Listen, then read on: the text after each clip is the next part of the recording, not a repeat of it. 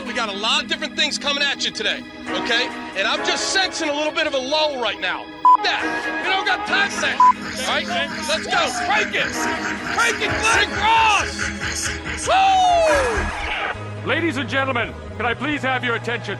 I've just been handed an urgent and horrifying news story. And I need all of you to stop what you're doing and listen. You're listening to Rock Chalk Sports Talk with Derek Johnson and Nick Springer on FM 1017 and 1320 KLWN. Depend on it. Hey, what's happening? Welcome into another edition of Rock Chalk Sports Talk. I'm Derek Johnson along with Nick Springer. Hey, And we are brought to you by did you 23rd almost Street mess up Brewery. your own name? Uh, Just I, I know my name is. It's just sometimes when you talk a lot, you say something wrong.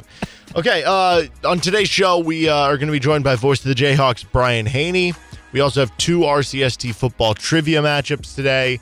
Uh, we got a top 10 list. We're going to start a new segment with KU football related in the 5 o'clock hour and some KU football audio. Right off the top here, we are going to preview the safety position for KU football. Um, so this is uh, one of the better positions on the defense. It's this or corner that that seems to be the best. Uh, yeah. Yes. Um, starters. Kenny Logan is going to be a senior. This will be the final year of the Kenny Logan era at Kansas. Yep. OJ Burroughs is a junior. And then you have Marvin Grant, who's a redshirt junior. Now, only two of those three technically will be starters, but they all play a lot of snaps and they have different roles, I think, specifically with Grant and Burroughs. Yeah. Uh, that's basically starter equivalent for there. Uh, with Logan, you feel like he has all Big 12 potential. We've seen it from him in the past. With Burroughs there, uh, he is kind of a ball hawking safety. Uh, I continue to be a big OJ Burroughs guy, but he's more of a coverage guy. And then Marvin Grant is more of your run defending safety. Yeah. He's more your box safety. Mm-hmm. And yeah, I think you hit it right on the head with the Kenny Logan situation where this is a guy who was preseason first team All Big 12 last year. I mean, the expectations were that he was going to be a, a, a really quality player. And I, I just don't think he had quite the year last year that I think people expected him to have, or maybe that he even himself expected to have. Uh, but we know that that level of play is there. We've seen it from him in the past. We know that he can be that type of player. And uh, listen, he says all the right stuff every time we talk to him, every time the media gets a chance to talk to him. Uh, you know, he's a great leader on the back end. It's just a matter of can he sort of maybe recapture that level of play that we started to see from him at the end of the previous year. Because last year, I just, I, I don't know, it didn't quite, even, I mean, even if you look at the stats, maybe he was still one of the guys up there in stats, but it just feels like he has another level that he could potentially get to that maybe we didn't quite see fully last season. Can he hit that level? OJ Burroughs is obviously excellent uh, in coverage, as you mentioned, and definitely want to see that continue. And you're right; these these situation is where you have three guys that they, but two of them play such vastly different roles that uh, they will be kind of interchanging, right? I mean, Marvin Grant's the type of guy you want out there on a third and short, third and medium because he is a thumper. He will come down and he will lay a hit. Uh, when we played the media from him uh, last earlier in the week, he talked about the hit he made in the Arkansas game that forced that fumble that got Kansas kind of back into the game. So that's kind of what he brings. And OJ Burroughs great in coverage. So you feel really, really good about that stable of three guys you have. You have a veteran leader, a guy who can play every down out there at the safety position with Kenny Logan, and then you have two guys that are more specialists in terms of what they're really, really good at. But the fact that you have three safeties that you feel really, really strongly about being really quality players is absolutely great to have on the back end. Yes. Uh, Marvin Grant played 497 snaps last year. OJ Burroughs played 627. Kenny Logan played 870. So I'd imagine it'll be something similar to that again.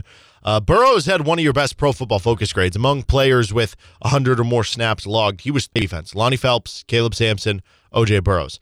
And the way he did that was with his coverage grade 74 coverage grade for KU a season ago, which was the best coverage grade of any player. Now, he did struggle a bit at times um, as maybe a run defender and a tackler. He missed 12 tackles, which was tied third on the team, but his missed tackle percentage um, was one of the higher numbers there because, you know, it was like 20%. So that's something that, that you're going to look to shore up a little bit, maybe another year in the system. If he can become a good tackler, then you look at being kind of this great all around player.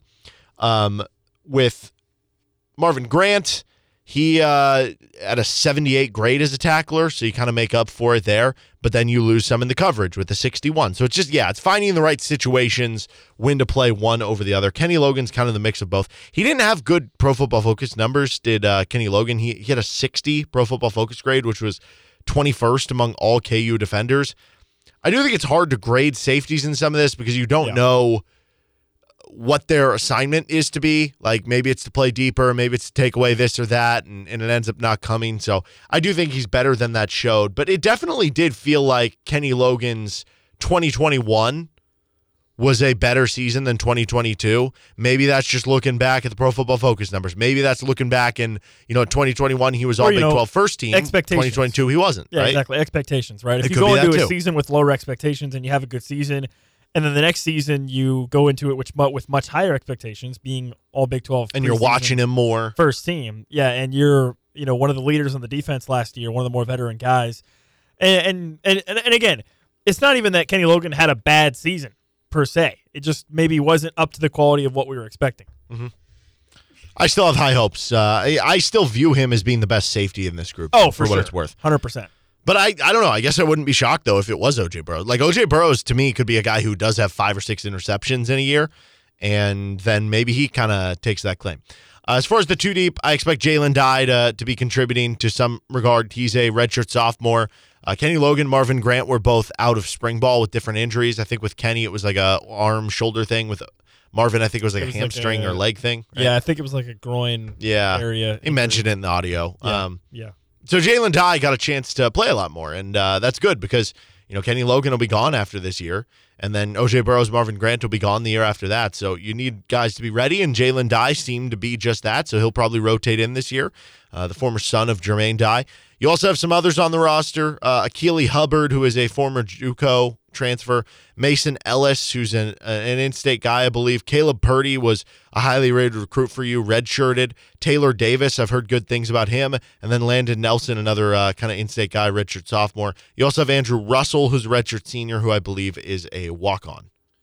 Yeah, out of that group, Mason Ellis was the guy that actually got brought up a little bit recently as somebody who was maybe taking some steps forward uh, and making some plays. And yeah, I think he, I believe he's from Derby, if I'm not mistaken. Uh, so in-state guy there.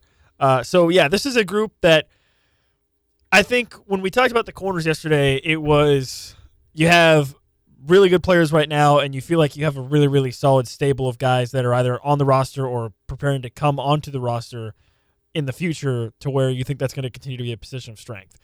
I don't know if I would go as far as to make that statement with the safeties. You have a really good stable of, of starters right now with the three you have with Kenny Logan, OJ Burroughs, and Marvin Grant, but I think there probably is a little bit of a drop off after those three guys.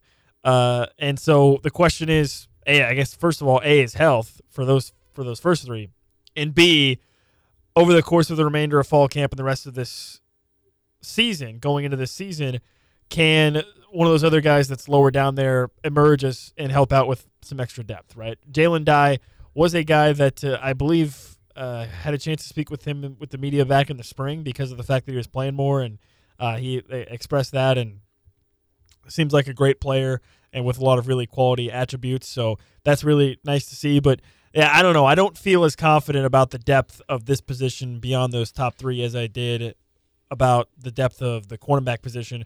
And and it's with the thing with the quarterback position is it was it was more of a not only with the guys on the roster, but you have more guys coming in. At the safety position, I, I don't know if that's you know you it's hard to feel the same way. Yeah, it is.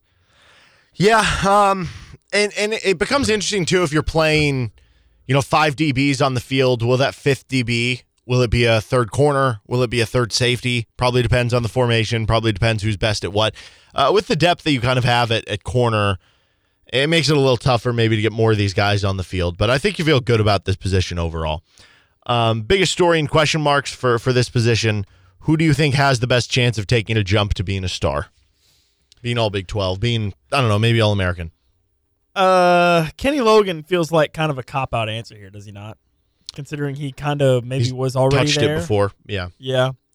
Uh, so you have Kenny Logan, obviously, is your veteran guy, and but you know I don't think Kenny Logan, to me, based off of what this what this position has, I kind of view Kenny Logan as being more of I don't think he has to be your star as much as he has to be your stalwart, consistent guy. Your consistently high level veteran player.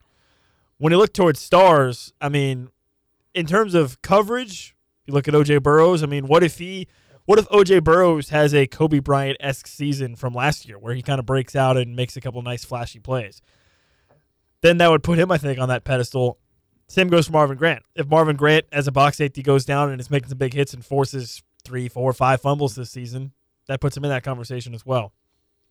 So, I, I think if you look at this, those three guys collectively, to me, Kenny Logan is the guy where you can just you you can just depend on him. I don't think he has to be super really elite. He just needs to be consistently playing at a high level. I think your X factor comes from maybe those other guys at their special skills that they have. Can they take that jump? Now the problem is, is like if OJ Burroughs is making some high impact interceptions and whatnot, but he still struggles to tackle, is he making all Big Twelve? Probably not, I don't know. because that's noticeable, especially on tape. Uh, Kenny Logan win now. What do you mean? KLWN. You said he's dependable. Depend on it. Boom. How about that? Ah, Boom. I honestly had no idea what you were trying to say there. I was like, I feel like you still don't know what I'm trying to say. I really don't. Okay. No. Nonetheless, um, Swing and a miss on that one. yeah, I, I don't think Marvin Grant would be the answer. I just I, I think there's too many limitations in coverage, to be honest. Yeah.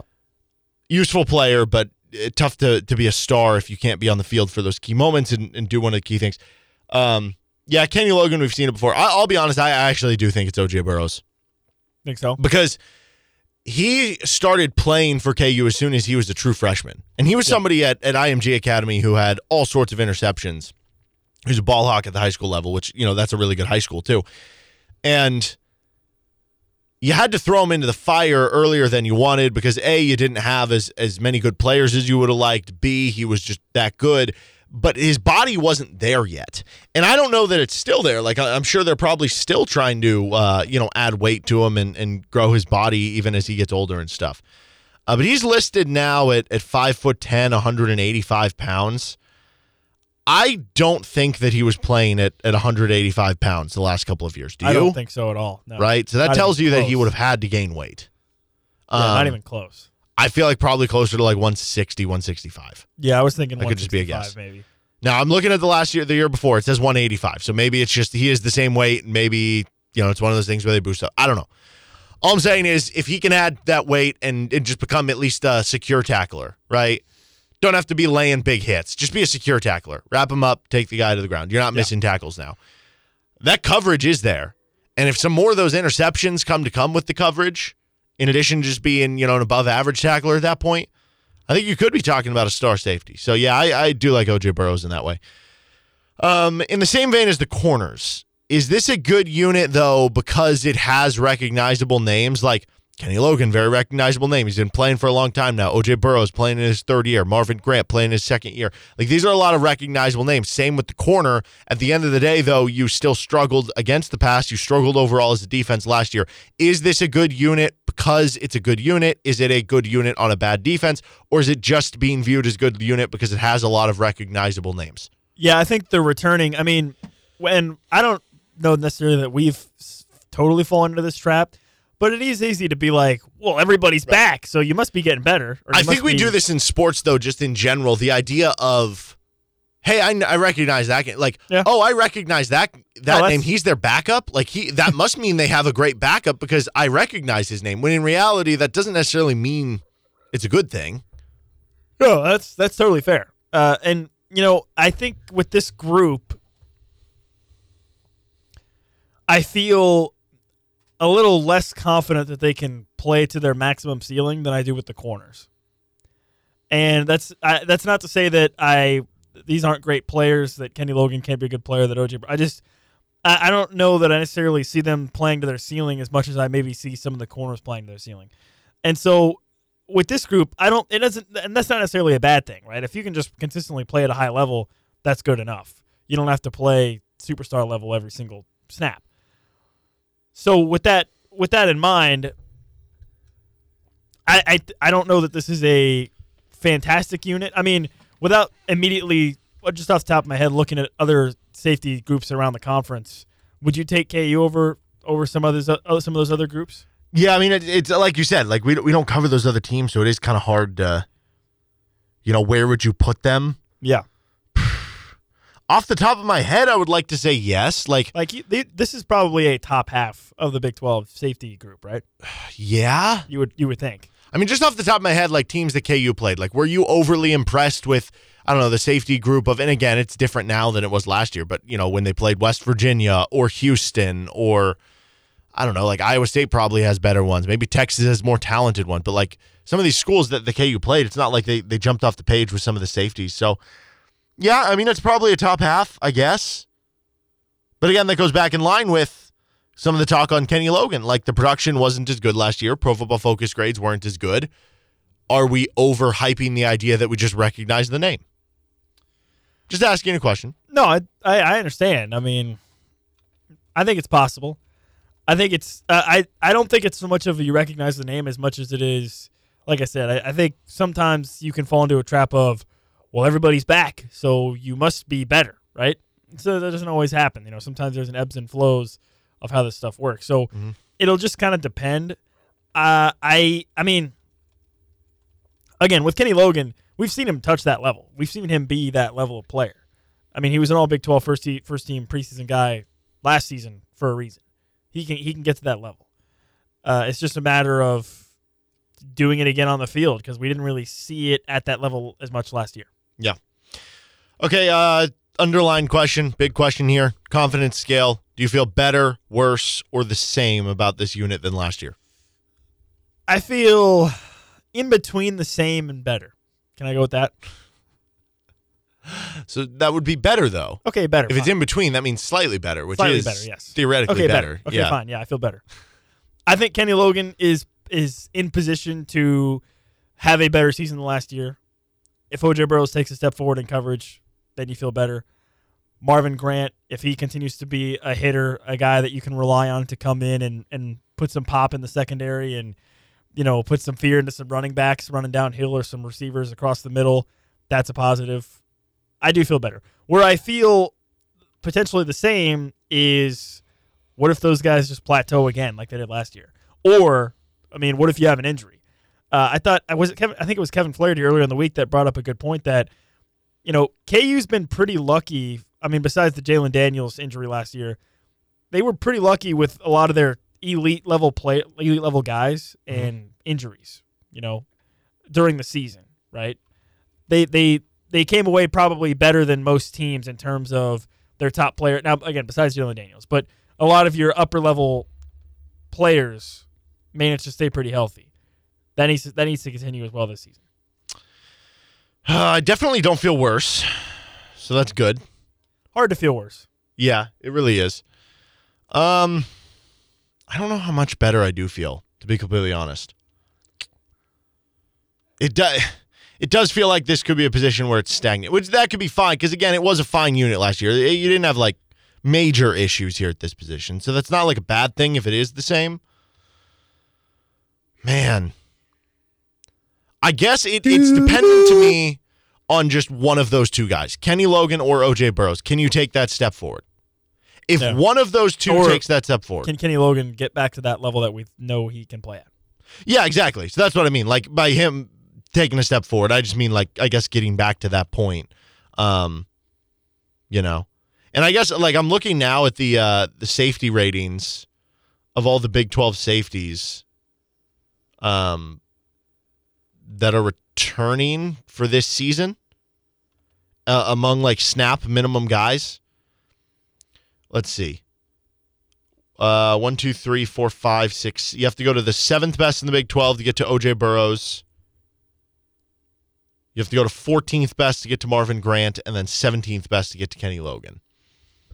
Now, you have a lot of returners. A lot of other teams don't have that many. Yeah. You know, there are only 21 safeties who qualified on this list uh, among the 10 teams that are from last year's Big 12, I guess. So that's not including the newcomers. I, I don't know, man.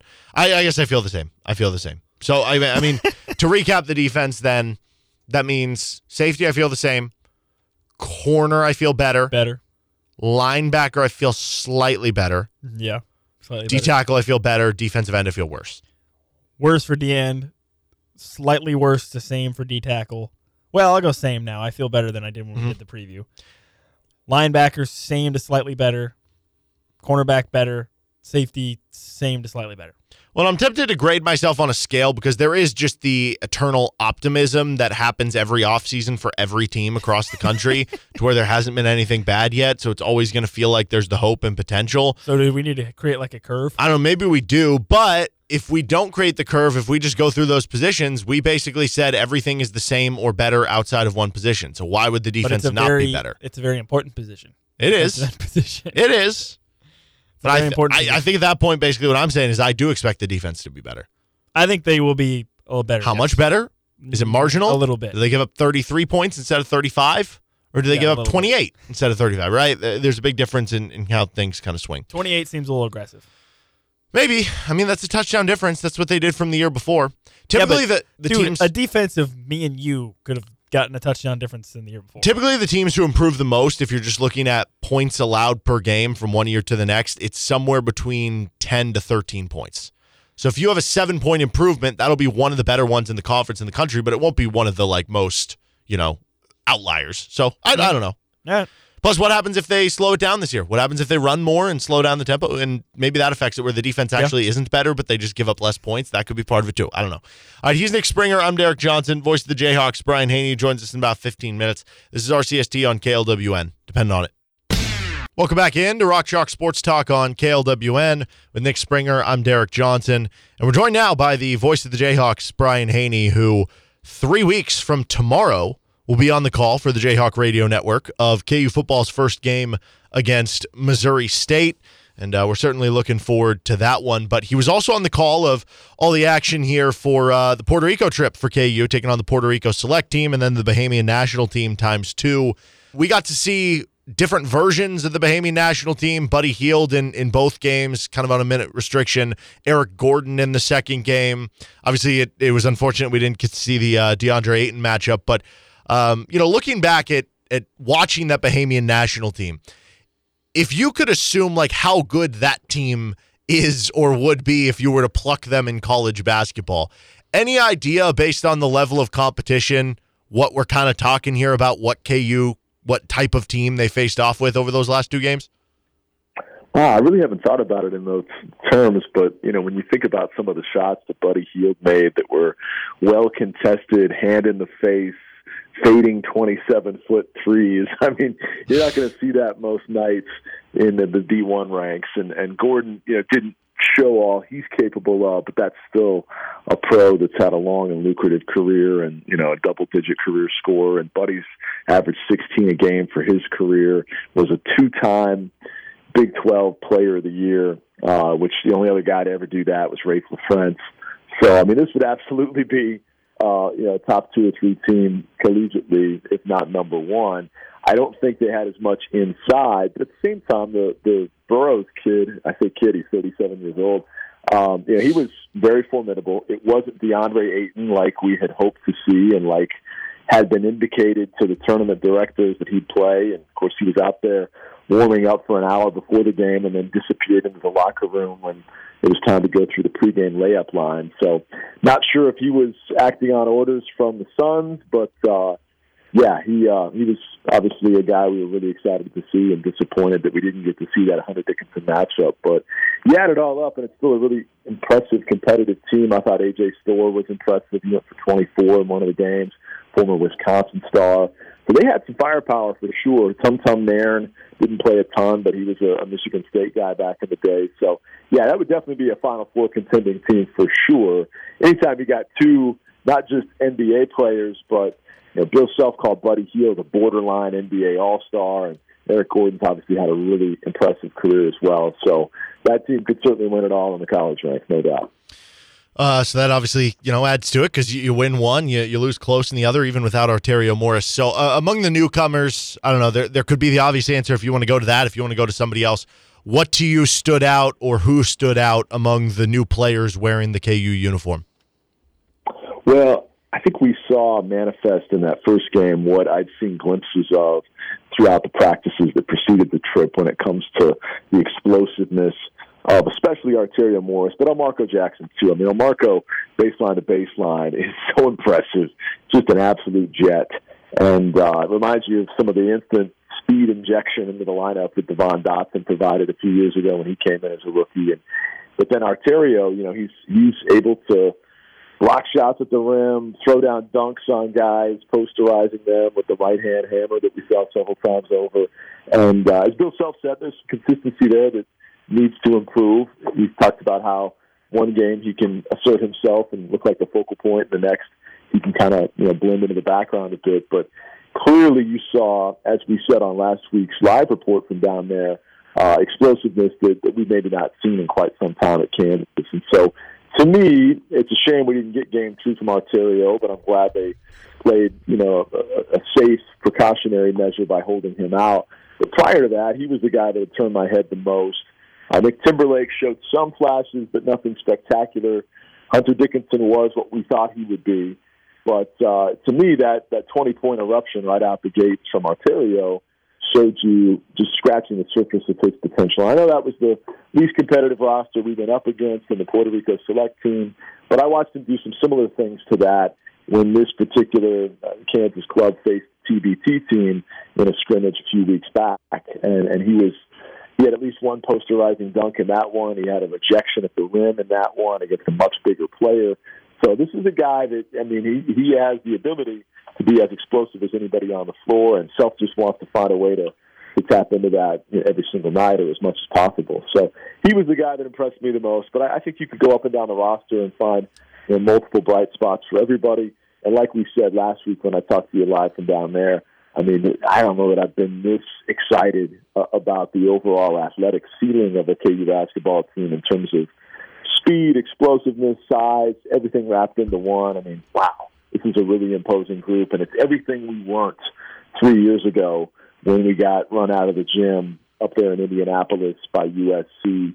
And it, it took a couple of years to, to get as athletic as I think Bill Self envisioned. But but here they are now, and look out because man, this is going to be really fun to watch these next seven months. How much did those three games down in Puerto Rico maybe help alleviate any concerns you might have had with KJ Adams fitting into this lineup with the chemistry he had with Hunter Dickinson and how what he showed? Did these three games maybe help make you feel a lot better about him fitting into this lineup? I don't know. I mean, I wasn't losing a ton of sleep over it, but I think if anything, I, I left way more excited when you see, you know, some of the the lob catching potential when all the defensive attention is is fixated on Hunter and they're sagging down on him, and it allows KJ some freedom to to roam the lane and collect a a big to big type pass for a dunk, or when we get Dajuan involved and the quick ball movement we saw between those three on some of these touch passes to set up win finishes. That was really exciting. And it had Bill Self saying on one of our post game interviews and pregame the next day that he might even have to, to harken back to some high low principles when you got two guys that enjoy playing with each other as much as those two do. They're selfless in the way they pass the ball, and they can feed off one another uh, based on the amount of defensive attention that, that one or the other would command. So I, I wasn't worried about it too much heading down, Nick, but I think I leave super enthused and excited about it. And as I am with, with just about every aspect of this team, obviously we want to see him shoot trees a little bit better, and we'll be talking about that you know, probably throughout the year. But when you see what we saw down there, I, I think in, in most instances, KJ being one of the most obvious, we left – maybe even more encouraged than we headed down there hoping to be. So the, the encouragement and excitement, enthusiasm factor for me is, is uh, ratcheted up several notches after those three games, especially with KJ, who, as Greg pointed out, he looks a little bigger, a little stronger, and, and yet just as explosive. And to think where he was at two years ago at this time to now, it, it's amazing, you know, the, the development and the blossoming of his game, his confidence, his everything. I think we were looking at him you know, halfway through his rookie season, thinking, okay, he's a really nice athlete. He's a good defensive stopper, but he's a little bit out of position. And, and is he ever really going to be a pro in basketball? In fact, uh, I was talking with, with one of the people inside the program that, that knows his physical gifts and and uh, is very up to snuff on on everything in his physical prowess, and said, you know, he could be a professional lacrosse player or something like that. This was a conversation two years ago. Now you look at KJ and you think, man, the sky's the limit. I mean, this guy could be an All Big 12 player that, that plays for many, many years in whatever league that happens to be. So to see the way his trajectory has just kind of shot to the moon here in the last year and a half or so uh, is a testament to his own hard work, uh, but also obviously Kansas continues to produce and get the most out of their big men, and in this case, their forwards, uh, because man, I don't think anybody saw a meteoric rise this fast, this high uh, for KJ Adams coming outside of, of maybe KJ's family himself because this guy, you know, vaults all the way to Big 12 Sixth Man of the Year, and, and now we're talking about a guy that you know should score in double figures and, and, and be an absolute problem for other Big 12 teams because you can't just fixate all your attention on Hunter or or you know Kevin McCullar or somebody like that. Here comes KJ that could light you up for a, seven for ten shooting, sixteen point eight rebound type game, and man, that's that to me is a, an all league type guy, and I probably wouldn't have forecast that two years ago for him. Dajuan Harris had very differing games from the first two versus the third one. I think two points, nine assists in each of the first two games. And then he obviously had the aggressive scoring game, 23 points, two assists in the third game. Which of those two versions of Dajuan do you think Bill Self wants more of? I like how you phrase the aggressive scoring game. Self got a little bit aggressive in challenging him, saying, if you don't attempt at least five threes, your butt's going to be sitting next to me on the bench. and uh, and sure enough, he goes out there and starts hunting his shot a whole lot more in the first couple of games.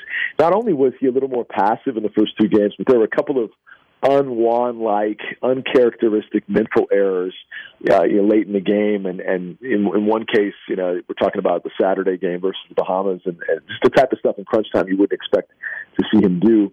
But we saw a much more in control, assertive, and poised version of him in the Monday game. And to answer your question, it's, it's somewhere in between. I mean, I, I think Dajuan needs to be an eight plus assist guy per game for Kansas, but he also needs to be a guy that, that is uh, an equal threat to score the ball himself. We've seen he's capable of stepping back and hitting uncontested threes, and we've seen what he does when he puts the ball on the deck and, and either finishes at the rim himself with those flip from the hip patented driving finishes that he does so well, or uh, you know gets the ball to a teammate on a penetrating pitch type play. We need him attacking. And uh, yeah, you know, Hunter's made his comments about how if Juan doesn't average double digit assists, you know, something's wrong. And, and yes, Hunter being here is probably going to lead to five, six more assists per game for Wando if those two have the type of chemistry we think they will. But that doesn't mean that there isn't still a need for Juan to be a scoring presence on this team too, because just by him being a threat creates so much more opportunity for the other four guys on the floor. So I think to answer your question, and it sounds like a cop out, but I think you knew this when you asked it. The answer lies somewhere in between. He's not going to be a 23 point per game guy. He's not going to be an 0 for 4 with two free throws guy either. But I, I think he needs to be an eight to nine assist guy and, and maybe uh, you know 10, 11 point per game type guy. The thing that I'd like to see him do is get to the line a little bit more and hit him a little bit higher once he gets there. I think he was about 61% free throw shooter last year. That's obviously got to go up and got to have more than 50 attempts like he did last year. So um, those are two things that I think are easier fixes. But uh, the, the truth of where he needs to, to finish in his, his next season at Kansas is somewhere in between those stat lines in game two and game three. Kevin McCullar had some high praise from Bill Self before the team left for Puerto Rico, mentioning that he was, you know, the best player on the team. Did you feel like in the games Kevin McCullar took another step forward from what we saw out of him from a year ago? You know, when Self described to me his praise in this off season, this summer of development for Kevin, I, I was asking him like, what does it look like to make the Jalen or Ochai leap? If you could sum it up succinctly, and he said, confidence offensively. He already had confidence defensively. He's one of the best five defensive players in America, and we saw that with the way you know, he went toe to toe with Buddy, and even on some of the shots that Buddy hit. I mean, Kevin could not have done more in terms of staying assignment sound, being right there, and, and making it as tough as humanly possible on Buddy to hit that shot.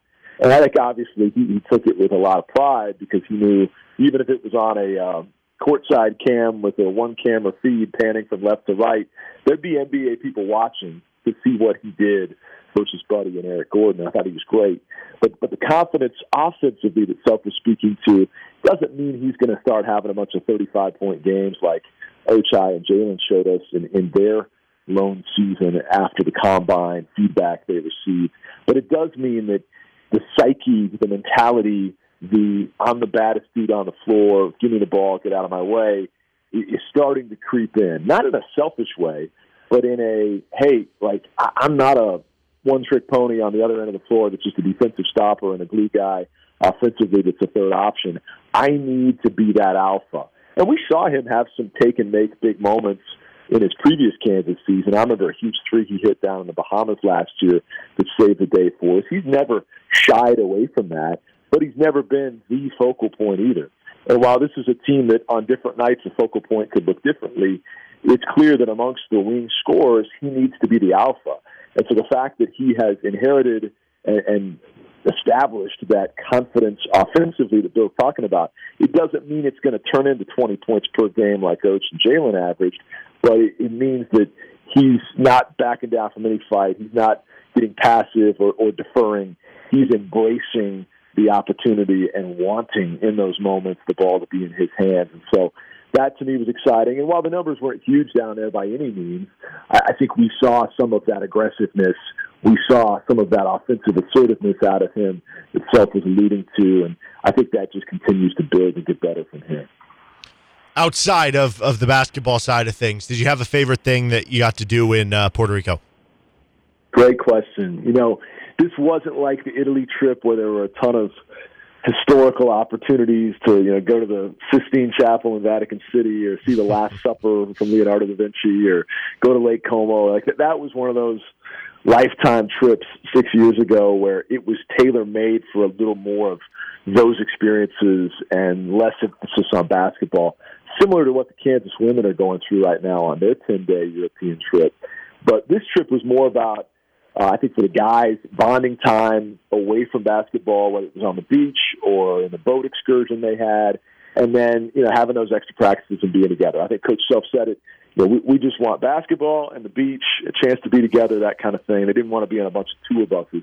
Having said that, um, I had a chance to hang out with, Steve Kincaid and his lovely wife Pam, and, and we had a chance to go rainforest hiking one day and climb to the top of Mount Britton, where you, you truly understand the reach of Jayhawk Nation, where when you're in this castle on the top of a little mount uh, of a hill on the top of a rainforest, and you meet Jayhawk Radio Network listeners from Wichita and Overland Park at the very top of this castle, you realize, man, we, we got Jayhawks everywhere. It's incredible.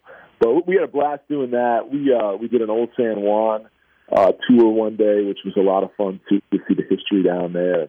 Ate some incredible food too. So a lot of fun was had. It was, it was a different kind of trip than some of these previous exhibition adventures, but I think it was absolutely one where they accomplished everything they wanted to, both in terms of team chemistry and bonding, but also you know, the basketball progress as well. So very fond memories of Puerto Rico for sure, and certainly our thoughts and prayers are with everybody out in Maui right now because that was meant to be our next big destination to look forward to, and, and right now we don't know what the future looks like after the devastation, uh, you know, in Lahaina. And my prayers are with everybody out there. Just horrific scenes yesterday coming out of Maui. But uh, yeah, if, if this winds up being the only tropical trip we get this year because of changes with that event, rest assured the guys uh, definitely made the most of it. And like I said, our, our thoughts and, and, and hearts go out to the folks in Maui because that's obviously not too far down the road here in about three months. Yep. Scary stuff, like you said, with some of those pictures. Well, Brian, I uh, appreciate you coming on here and recapping some of the Puerto Rico trip with us. And uh, before we let you go, a uh, word from Nate Miller. That's right, my main man Nate Miller. He's uh, back for another uh, great round of reports here on KLWN. And just as the Jayhawks are working on their game plans, Lance Leipold Bill Self and all of that, he's got a game plan to help you with for your most profitable and financially secure future. So make sure you check them out today at MillerRetirementGroup.com. That's MillerRetirementGroup.com. And again, guys, thanks for the platform to be on with you. Always fun. I'm going to hang up so I can listen to some uh, RCST football trivia later go. and uh, learn some stuff as we count down the days to what is it now? You say T minus 22 days from kicking it off. So good, good to do that with some KU football history, and nobody does it better than you guys and breaking that down. So can't wait to hear it. Appreciate it, Brian. As always, man. Have a good rest of your week. You too, buddy. Take care. All right. Cue the disclaimer. Brian is a paid spokesperson, not a client. Brian does not endorse, and all individuals should make their own evaluation of the firm's investment advisory and insurance services. Investment advisory services offered only by duly registered individuals through AE Wealth Management, LLC. All right, that was Voice of Jayhawks Brian Hanni. Thank you to Brian for hopping on. You can hear him in three weeks from Friday through the Jayhawk Radio Network right here on your original home for the Hawks with KLWN and our sister station 1059 Kiss for that opener. One hour down, though, two to go. We got RCST trivia coming up in the four o'clock hour, our KU football superlative segment, some KU football audio in the five o'clock hour. Coming up next, though, top 10 things with the number four. this is RCST on KLWN. Depend on it. When with Nick Springer, I'm Derek Johnson and we're going to have some RCST football trivia coming at you in about 20 minutes from right now. Two matchups on today's edition of the show. We've also got a KU football superlative segment we're going to do in the 5 o'clock hour. First, though, uh, we have a top 10 list here for today. And on this top 10 list are things with the number four. This is about the What? ultimate summer content random thing of all time. Things with but the I number don't care. four? What? Things with the number four. dude. We what I'm what I'm mad about this is, and I don't want to spoil it for the listeners. I had we had a great idea for a top ten list that's way better. We'll than get this. to it later. And Pretty instead of doing that, you wanted to do this. I love this. fours. Yeah, uh, honorable mention picks. Uh, just things in general that have groups of four, or like cars have four wheels, right? Like Mount Rushmore, it has four heads on it. But I didn't really want to give as much credence to things that didn't actually like involve the word four. You know, so those are just honorable mention. I also Okay. have honorable mention the four horsemen of the apocalypse. Kind of Oh. badass sounding, but also badass. like not cool because that means the world's ending. And they represent oh. death, famine, war, and conquest, and none of those are good. Honestly, I didn't know that. I Okay. thought they were just cool guys that rode on horses.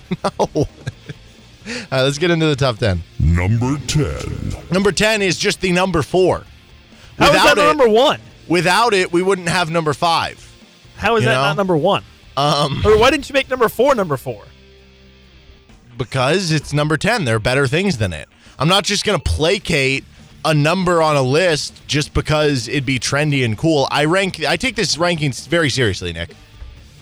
So I'm not just going to lob it up there. Moving All right, on. Number 9. I don't. I didn't. What your reasoning was stupid, so we're moving on. Four calling birds. Dude, 12 days what? of Christmas. 12 days of Christmas. Four day of the four calling birds from 12 days of Is Christmas. that what it is? Yeah. Oh, Five golden rings, four calling birds, three French hens, two Two turtle doves, and a turtle doves. partridge in a pear tree. okay. I don't know how much further I can go than that. But the four calling birds, 12 days of Christmas What is is a, a staple. calling bird? It's a bird that comes to you when you a, call it, a maybe? bird that calls. I don't know. Uh, yeah, that's a Christmas staple. Christmas, good. So, uh, number nine. then.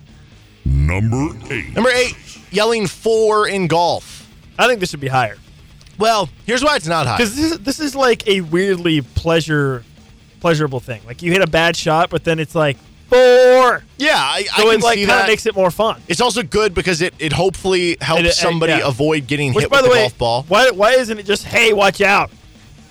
Uh, that's too long. You just need something with uh, that's short. Here's the problem, though. The reason why it's number eight is because that means that for you to yell four, you messed up your shot. Yeah, you suck. You shanked your shot. Yes. shot. If you're yelling four, it's bad for you. Right, which is why it's only number eight. It has good reasoning, but there is a downside to it. I'm which just gonna start saying hey, watch out instead. well, that's that's going to be a trend that you're going to see about I don't know a couple of the other things on this list. there is like a downside to it, so that's why four in golf is only number eight. Okay. Number 7. Number seven is the fourth dimension. Hmm, this There's feels like it should be higher too. Three dimensions, right? And then the fourth dimension is like space and time, Yeah. No, that's a pretty cool. which cool is really cool. It is really cool. So why is it so low? because I don't understand it. What do you mean you don't understand? How do you actually make this work? Well, you can't get there, I don't think. exactly. So it's just the idea It's of the idea of it, but we don't actually understand how to process the fourth dimension. I mean, I, I mean, has the fourth dimension ever done anything bad to you though? No, it hasn't, but it's, it then- hasn't done anything good for me either. I can't Just the use idea it. of it is cool though. but I can't use it. That is so tempting, man. That's like that's like if your parents were like, "Hey, we bought you this video game. You can't play it for another 6 years." But Like, you don't what? even. I can't you- but the thing with the fourth dimension is it's it's endless. The possibilities are endless. So I- who knows? I know, but I can't use it. So that so it could be does me great. no good. It's Yeah, cool but- in theory, but Yeah. So I think Nothing it should there. be. I think it should be higher. Number 6. the number four jersey in sports. Great jersey here Four is a good locally. jersey. You think of it with basketball from uh, you know Devonte Graham to Sherron Collins. Um, from a football perspective, it's more so quarterbacks, but I think four is a great quarterback number. Has KU ever had a quarterback wear four? I'm sure they I'm have. sure at some point, yeah. But like, I can't name any. well, what number was Bill Bill Whittemore? Was he? Was he four? No, he was I'm not. blanking four. on this. You're making me. Uh, He was not four. are you sure on that? Bill Whittemore was number four. Really? Yes. Do you even know who Bill Whittemore were, was? Or are you just taking Yes. like a random stand? No, I know who that is. Okay. We've Yeah, done enough trivia four. that I know who that is. All right. Yeah, he, he was number four. I didn't know you were number four though. Yeah, man. Four's just a good jersey number. Dude, there are okay. There are certain you football can wear it players. in every sport. there are certain football players where you say their name, and in my head I'm like, they should wear that jersey number, but they don't. Like Bill Whittemore, in my head I was thinking 18. Okay. Why? I Um, don't know.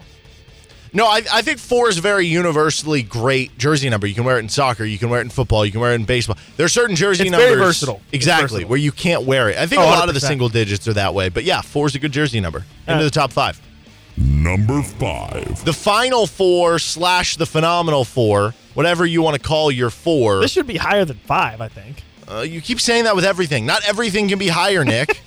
uh, you have to have the cutoff somewhere. You don't even know what's ahead of it either. Well, I Um, think it's whatever. It's better than whatever is ahead of it. I can Well, tell you okay, it's a, it's a good thing, obviously, because if you make it to a Final Four, Phenomenal Four, that means you had a really successful season. Yes. That means you had a lot of celebration. in, but in still, trivia, you're getting a lot of prizes. it doesn't guarantee that you won it all.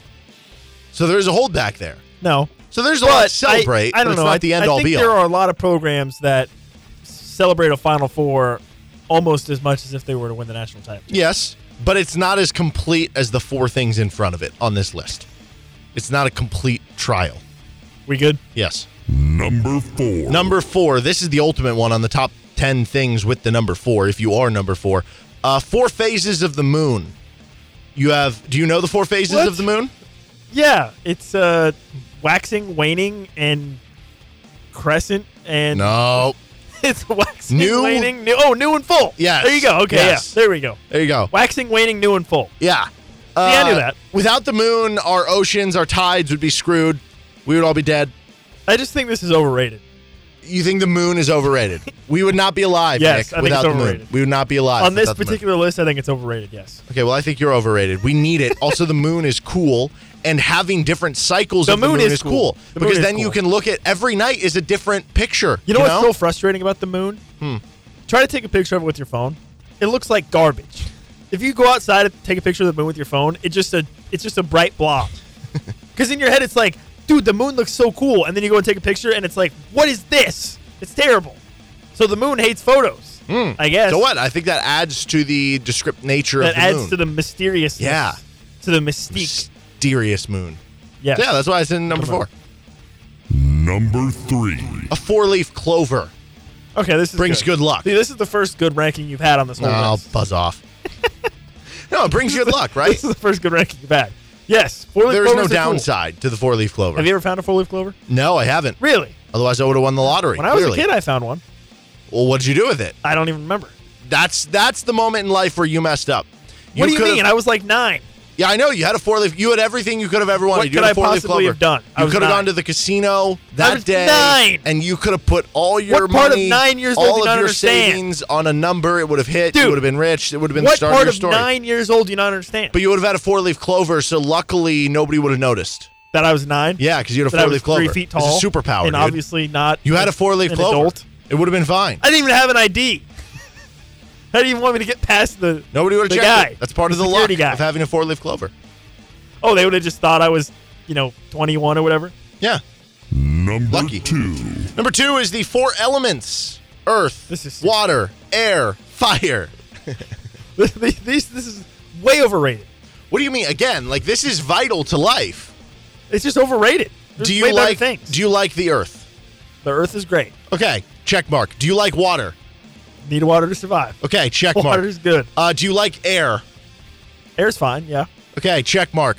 Uh, do you need fire to like cook food You need and do all fire sorts of things for and warmth stay and- warm? yeah, yeah, yeah. Check mark. Four for four.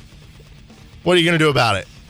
I just think it's overrated as, as part of this list. Okay, whatever. Vital to life, and uh, I love all those things. So, what are you gonna do? Number The only reason it wasn't one is because there are downsides to all that, right? There can be flooding, there can be wildfires, whatever. Yeah, Number okay, one, though, ready? on the list. Never met someone who's been like, I ain't like this thing. The Wendy's four for four. I knew it. I knew as we got closer, I was like, this dude is gonna put the Wendy's four for four on this list somewhere. Do the I knew Wendy's. Wendy's four for four. Now you can do like the what is it like the biggie bag or something like that. Yeah, I think they have the five dollar biggie bag now. Which I don't know. Maybe it's a better deal, but it's not okay, the traditional have you four. been, by- have you been four to for four. Braum's? Have you been to Braum's? before? I've been to Braum's. Yeah. Do they So have a four Braum's. for four? Well, no, but Braum's has the bag of burgers. Oh, that's you cool. Get, you get like, I think you get like five or six What? junior junior cheeseburgers Oh, in I a gotta bag try this. I gotta try this. for like I don't know for like six bucks. They're bringing a Braum's to uh, Lawrence. oh yeah, I did- I saw that. Yeah, yeah. So, So, I'll you have get a bag of burgers. Yeah, we can compare it to the bag of burgers with Wendy's 4 4. There's not a better, you know, back in the day, back in the day, you could get a fast food meal for four or five bucks. And Oh, that was just like normal. Nowadays, you legitimately, you're going to spend eight, nine, ten, eleven dollars at a fast food place. Oh, yeah. It's just unfortunate. Not at Dude. Wendy's, not with the four for four. Dude, yeah, you're telling me, man. At Canes, my freshman year of KU at Canes, you could get a box combo for like eight bucks. Not anymore. Nope, Not anymore. not happening. But as you said, Wendy's four for 4 Mm-hmm. It's always there. Yeah, you really hungry? Get an eight for eight. How about that? I, it's, I don't think that's a thing. Well, you just get two four for fours. Oh, Yeah, okay. I see what you're saying. yeah.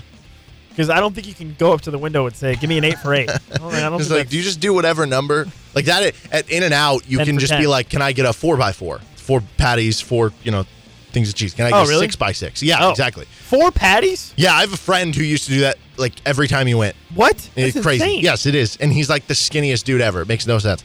Uh, but yeah, Wendy's four for four. Good. All right. He's Nick Wow. Springer. I'm Derek Johnson. That's our top 10 Terrible things. list besides like number one. Everything else number terrible. four. Uh, we have two trivia matchups coming up next. This is RCST on KLWN. Depend on it.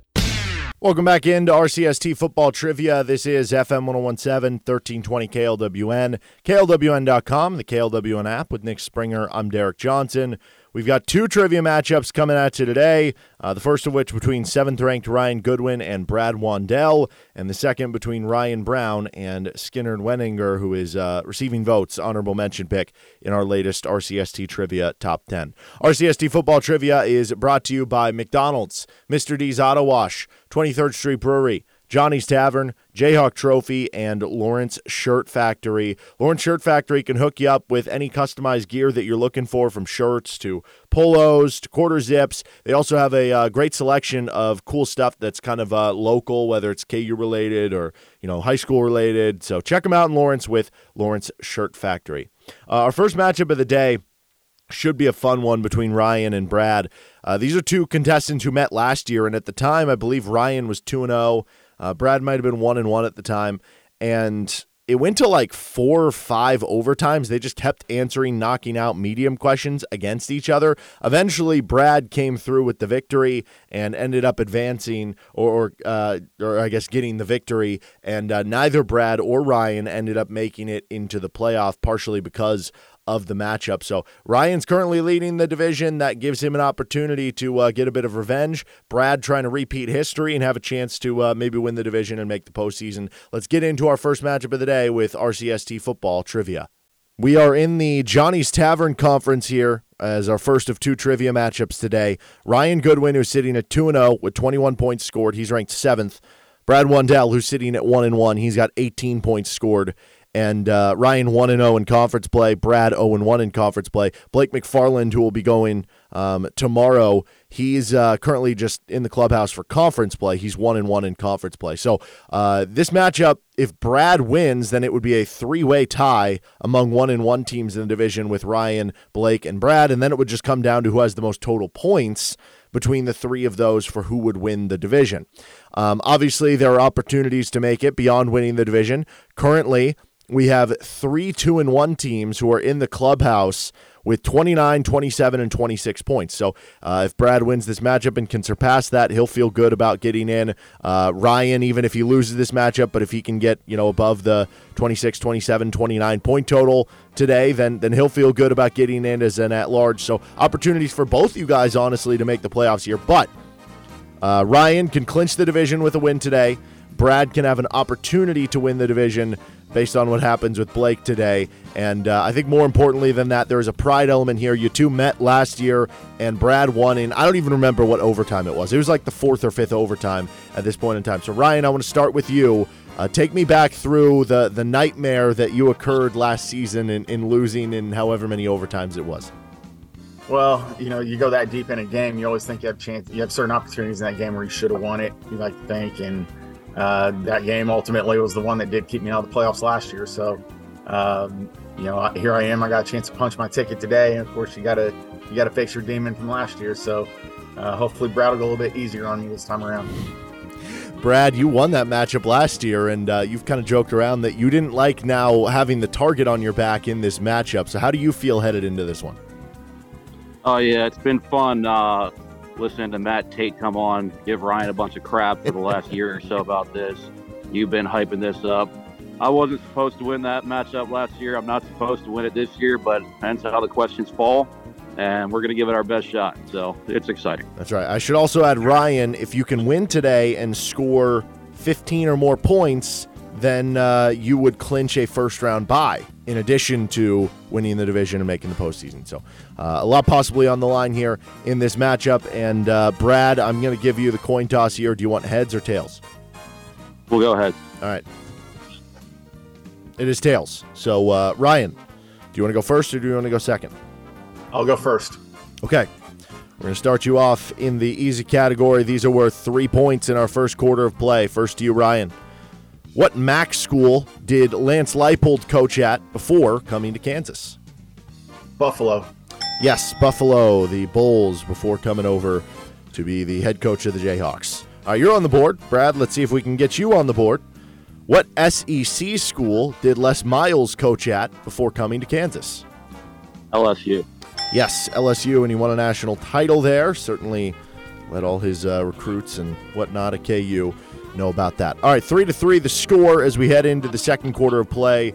Uh, this medium question will be worth six points. Okay, uh, back to you, Ryan. This Jayhawk offensive tackle was named AP All American in the 2007 season that ended with Kansas in the 2008 Orange Bowl. Collins. Anthony Collins is the correct answer. All right, you got that one right. I think just some technical difficulties on our end, maybe.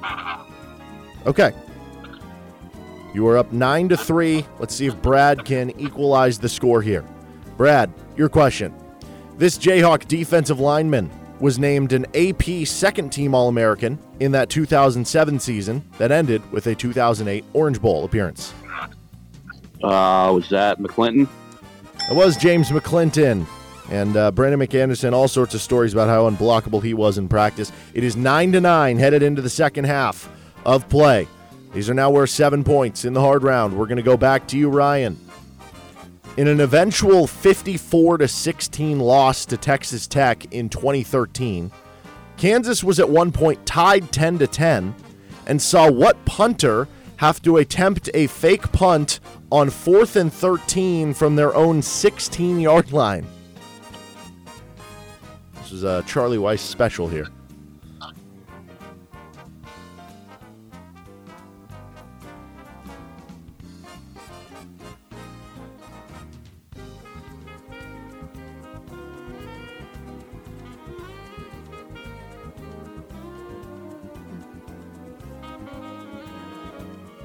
Ten seconds.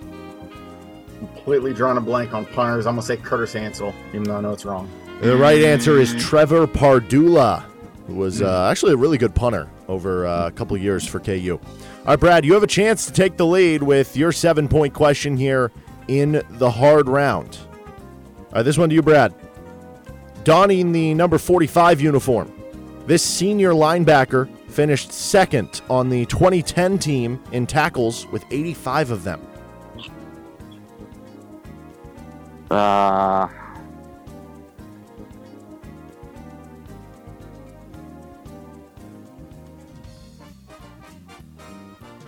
I don't know. I'm just gonna go with uh, Russell Borson. The correct answer on this one is Justin Springer. I do not believe related to my uh, co-host Nick Springer, but uh, that is the right answer there. All right, we're tied nine to nine, which means that if somebody gets a really hard question, that would probably vault you forward, but also it could set us up that we could have some more overtime between the two of you because we didn't have enough last year. All right, back to you, Ryan. This is for eight points.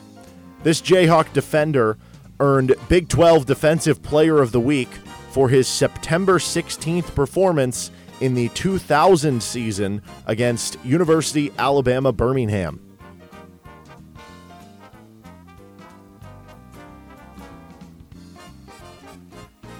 Could you repeat the question real quick? This Jayhawk defender earned Big 12 Defensive Player of the Week for his September 16th performance in the 2000 season against UAB. 10 seconds. Carl Nesmith. The right answer on this one is Algie Atkinson. Kind of a fun name. I don't know if that one rings a bell at all for you. Okay, Brad, your question to try to win it in the really hard round worth eight points.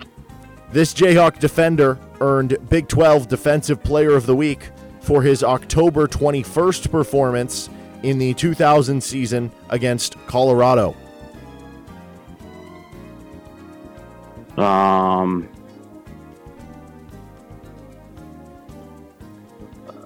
Dana Stubblefield.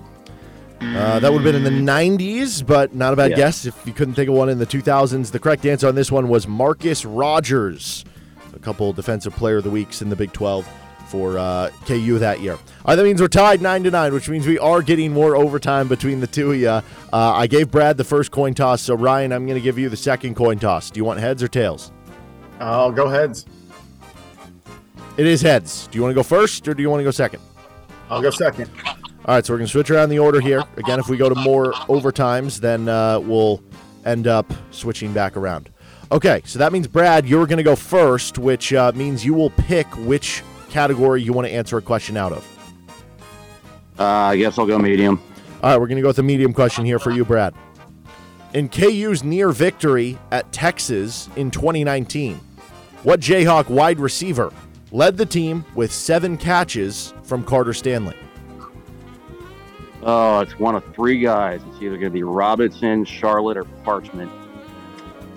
So I'm going to go with uh, Stephon Robinson.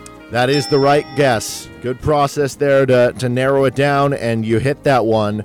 Um, so now, Ryan, you have the option, and you know uh, I will mention this here. Obviously, with your nine points in regulation, that gives you 30 points. So even if you lose this matchup and are two and one with 30 points, that would give you the most points of any of the two and one teams, which would clinch you a spot in the postseason based on how many other teams can even get to two and one at this point.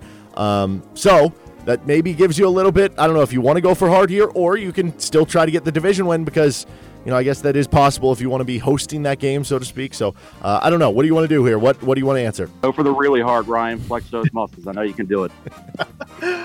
I'll I'll go I'll go for the hard. Let's go for the hard. Okay.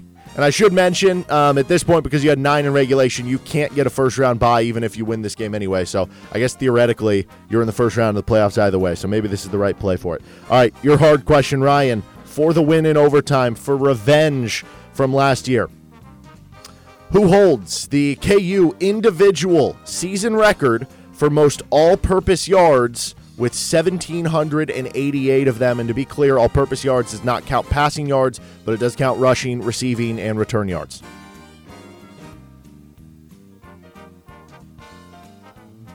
Season record, correct? Yes. Got two guys in mind.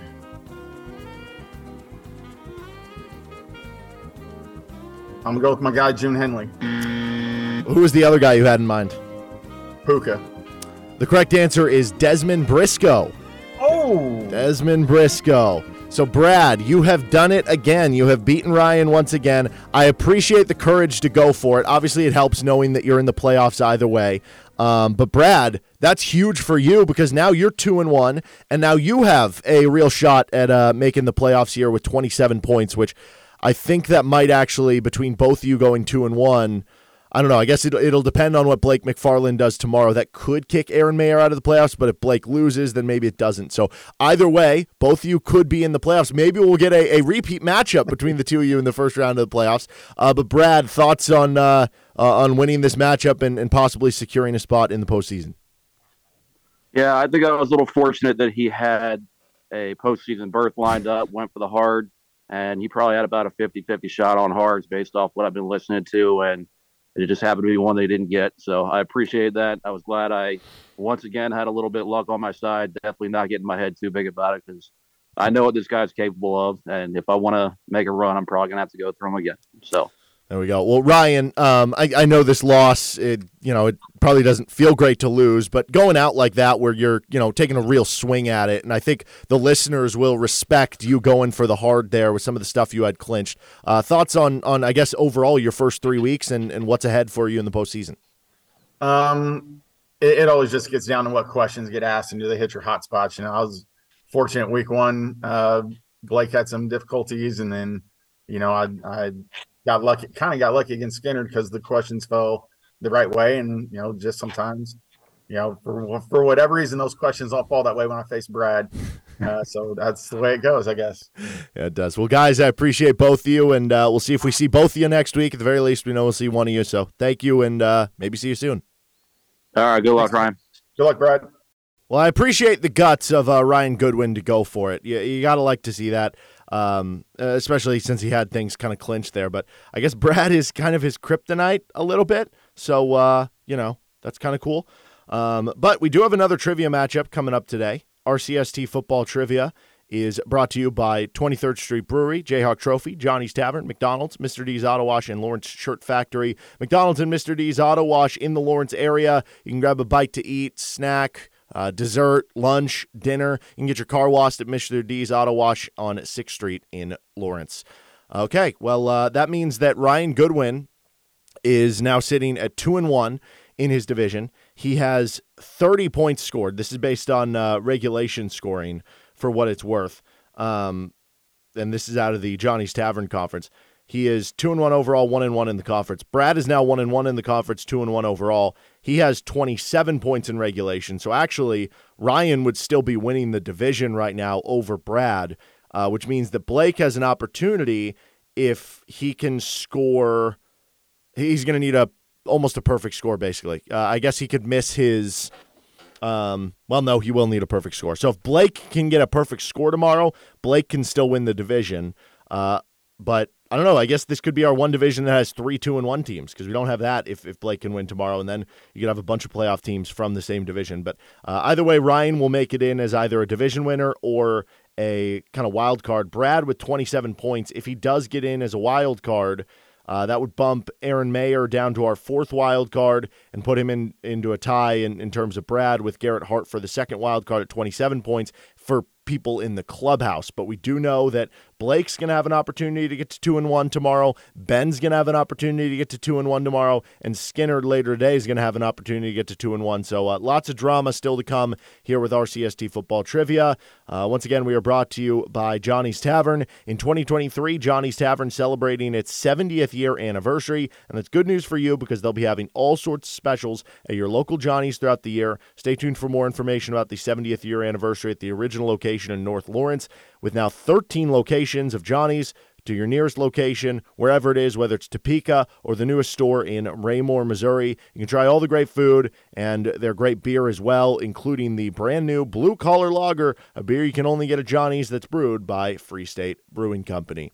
Into our second trivia matchup of the day, coming up next between Ryan Brown and Skinner and Wenninger. This is RCST Football Trivia with Nick Springer. I'm Derek Johnson on FM 1017 and 1320 KLWN. Depend on it.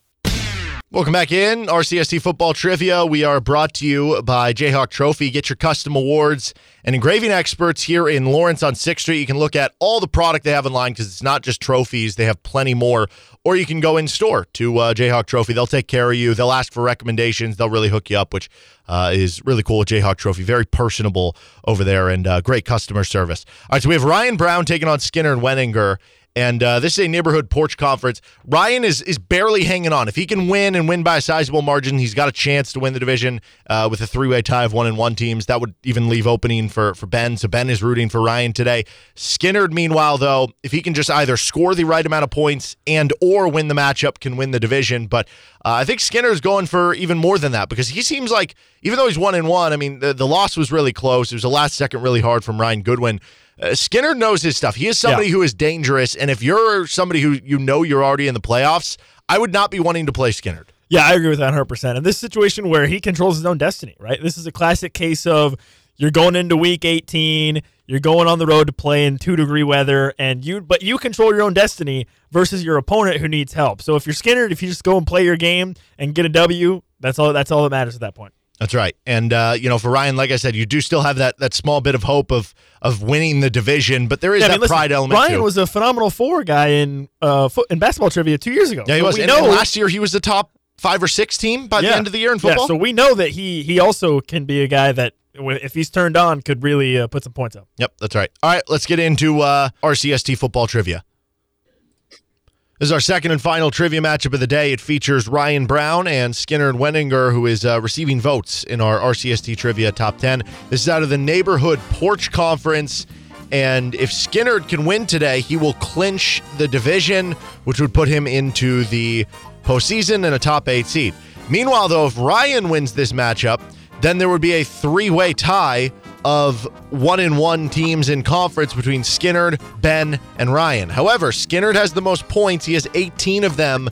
Ben and Ryan each have six. So Ryan needs to not just win today, he needs to put up a big point total and hope that Skinnerd uh, has a lower point, point total to this point. Um, Skinnerd, if you win this matchup and you can get, uh, let's see, 18 points, 17 points, then you could have a chance at having a first round bye. And uh, for Ryan, obviously, you need to have that big win to win the division. So, Ryan, let's start with you here. Sitting at 0 2 through two weeks after you had a really strong season a year ago in football trivia. Has anything gone different this year, or has it just been kind of luck of the draw with the questions? Um, I think last year, like I kept telling you, and you didn't believe me, I just got lucky last year on these questions, and then um, I think everything's kind of regressing to the mean now. Maybe I think you're getting unlucky now. I, I think there's you know a happy medium maybe in the middle. Uh, Skinner, you, you were ranked super high. You said you didn't like having the expectations. You lost last week. Now you're receiving votes. You're not really you know on the forefront as much in that top ten. Is this where you want to be? Yeah, I want to be. No, I don't even want votes. I want to be uh, in the bottom 10, and I don't want no stinking bye. Okay. All right. He wants to take the tough path. I love that. I love that. Okay, uh, Ryan, I'm going to give you the option on the coin toss here. Do you want heads or tails? It's It is tails. Man, Tails So, has been on a uh, heater lately. That means Skinner. Do you have the option? Do you want to go first or do you want to go second? Lead off, Ryan. All right, so Ryan's going to go first. Skinner will go second. We'll start in the easy category. First quarter, these are worth three points. Ryan, first name John. This Jayhawk running back was named All Big 12 first team in 2006. John Cornish. Yep, John Cornish had himself a nice career in his time at Kansas. All right, Skinner, to your first question. Joining John Cornish on the All Big 12 first team in 2006 was this KU corner and future first round NFL draft pick. Aqib Talib. That's right. Ended up coming back, obviously, for another year, helping KU win the Orange Bowl, but he was first team Big 12 in 06 also. All right, three to three, the score as we head into the second quarter, into the medium round. These are worth six points. Back to you, Ryan. This dual threat, Jayhawk quarterback and safety from 1973 to 1976, is part of the Kansas Athletics Hall of Fame. Nolan Cromwell.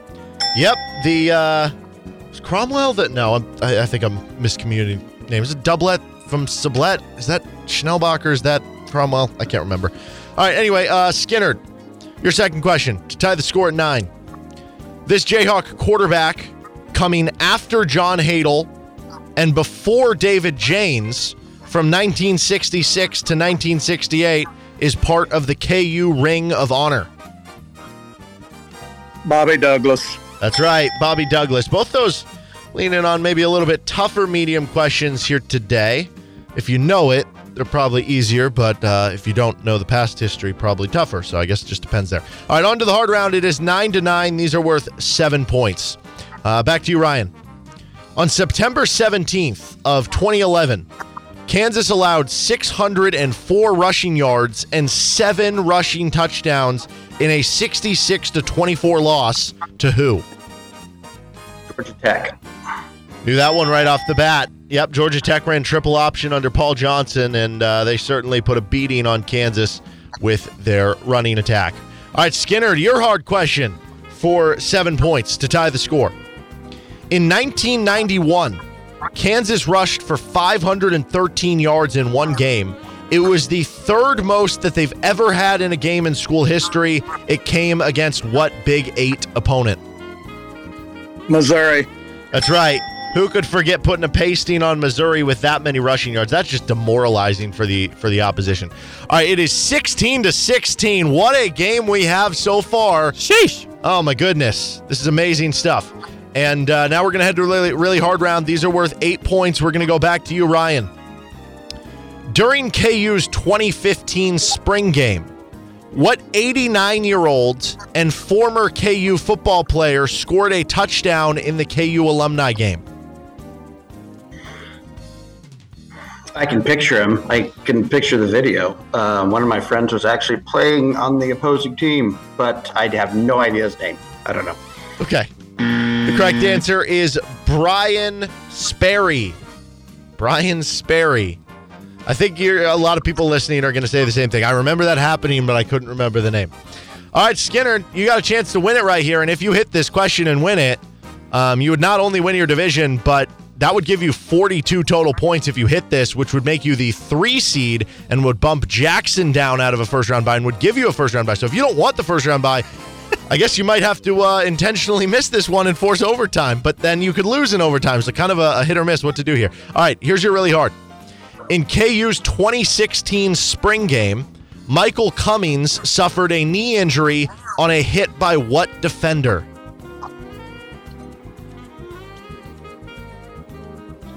Repeat the question.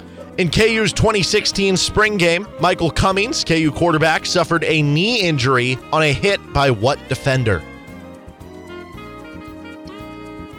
2016. Yes. 10 seconds.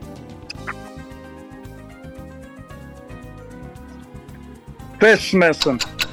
It was actually a safety, but it was a walk on safety by the name of Michael Glatczak. And uh, that was the end of the career, unfortunately, for Michael Cummings. Okay, it is tied 16 to 16. That means we get some overtime here. Um, Ryan, uh, I guess I gave you the opening coin toss, so that means I'm going to give Skinner the second coin toss here. Skinner, do you want heads or tails? Heads. All right. It is heads. So, uh, Skinner, do you have the option here of if you want to go first or second? And if you do want to go first, you pick the category you answer your question in, and then whoever goes second will either answer the same question. If you get it wrong, an easier question, or if you get it right, they can answer a harder question for the win. So, uh, do you want to go first or second, Skinner? Can I ask Ryan a question first? Depends. What is the question? Ryan, you want to go first or second? Doesn't matter to me. Lead off, big boy. All right. Ryan, you're going to go first, which means you have to pick which category you want to answer a question out of. What would you like? Um, let's go with uh, medium. Okay. Medium question for you, Ryan, for six points. First overtime. Who led the 2013 Charlie Weis Jayhawks in passing yards with over 1,400 and passing touchdowns with eight? Same player.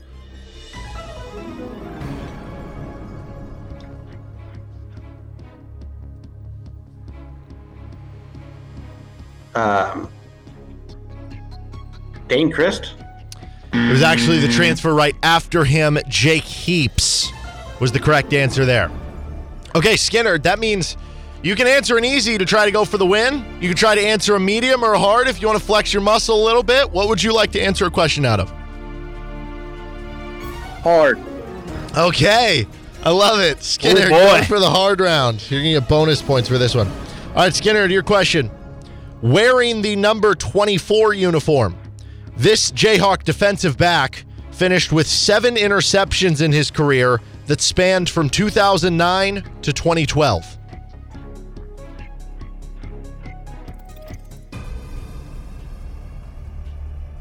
Twenty-four. Number twenty-four, right? Yes. Repeat the question. Wearing number 24, this Jayhawk defensive back finished with seven career interceptions. His career spanned from 2009 to 2012. 10 seconds. Bradley McDougald. That is correct. And You know that that's awesome. to go for the hard round and then to hit it in overtime for the win with a little bit of gamesmanship. I love that, Skinnerd, and you have won your division twenty three to sixteen here in overtime. Um, you're sitting there with a, a, good amount of points. I think you're just going to miss on the first round by though. Um, looks like you have 34 points, and the person in fourth for the last buy spot has 35. So you you get all your wishes. You make the playoffs, you win your division, but you don't get that first round buy. Thoughts on uh, your performance so far? Uh, just just winging it, but when I'm done, I'm calling Nolan uh, Cromwell. I'm going to meet him in Ransom, Kansas. There we go. Oh, wow. oh, that's what it was. Was it the Ransom Rambler? Is that the nickname? Yes, and Okay. and Schnellbacher. Schnellbacher was from Sublette. That's right. Mm. Okay. I knew it was one of those two. I, I mixed it up. So there we go. I'm glad we have you on here. Uh, Ryan, meanwhile, for you, uh, that that's a great week. 16 points is going to win most other weeks. So I guess even though you lose here, you probably got to feel pretty good about going into the offseason. Like it's is this like KU in 2021? They lose to West Virginia and TCU the last two games, but you know you felt pretty good about the direction of the program. I mean, yeah, I, that's a good comparison. I knew the answer to every question except the when you started with the spring game. I thought it was gonna, the answer was going to be Glatczak, Uh, and uh, that's what he got. So I was excited about. This is the first time I've actually known all the questions. I had not in the first two uh, games at all. So it's a little encouraging. Yeah, no, that's that's a good finish from you guys. Well, Skinner, we'll see you next week in the playoffs, man. Ryan, that's that's a fun way to finish the year, and uh, we appreciate both you guys joining this thing. Thank you. Good luck to you. Thank you. Wow, that was a fun one. So 16 16. And if Ryan Brown would have had the other really hard question, he would have had 24 points. Now, Yeah. the beauty uh, is even if he would have won 24 to 16, Skinner would have still been in position. He would have still won the division. Yeah. Um, with the amount of points he scored. With the amount of points he scored, but it, it would have been you know fun for Ryan to have a perfect score, and that would have been our perfect score, uh, our first one, I believe, of the tournament. So uh, Yeah. that would have been kind of cool. He was really close to being able to do that. Um, nonetheless, great matchup, and uh, Skinner is going to the postseason, which is kind of funny because he didn't want the first round bye. He just wants to keep playing. He wants to keep having yeah, fun. I think you know. It, again, it's it's the age old question of would you rather just keep playing to keep that rhythm going, or would you rather want to buy and, and move on to the next round? Skinner has made it very clear he likes the idea of just keeping the rhythm going, keep playing each week, keep the keep the juices flowing, and uh, you love to see it because he's a great competitor and uh, just a really fun guy. That's right. So um, we don't have all our division winners just yet. There's still a chance if Blake McFarland has a perfect, he could pass Ryan Goodwin. But outside of that, right now the eight division leaders in the clubhouse, it would go as this. One Eric Hansey, two Blake Farrell, three Isaac Henderson, four Jackson Schneider, five Skinner and Wenninger, six Ryan Goodwin, seven Kyle Martin, or Andrew Wymore. We have to figure out what we want to do for the tiebreaker there. Honestly, the tiebreaker will just depend because they same record, same amount of points. It'll just depend on uh, which guy can fit the matchup of the eight or the ten seed or, or whatever, the nine seed or the ten seed Yeah, better. just be a schedule- so it doesn't really matter to be honest. Um, and then right now our wild cards with still tomorrow we have one more matchup. It's between one and one Ben Wilson who has six points and one in one Blake McFarland who has nine points. So actually, unless one of them gets like a perfect score, I think all of these wild cards are safe. But they could get a perfect score. Right now it would be Justin Nichols would be the nine, Garrett Hart would be the ten, or Brad Wendell would be the 10. Again, we can kind of flip flop those. They're tied. It'd be 10 or 11. And Aaron Mayer hanging on as the number 12 right now. And then Yeah, Michael Plank, the first out. Aaron Aaron is the guy that I'm excited to see in the playoffs. It's uh, for Michael. It's tough because it's clear that he has a Yeah.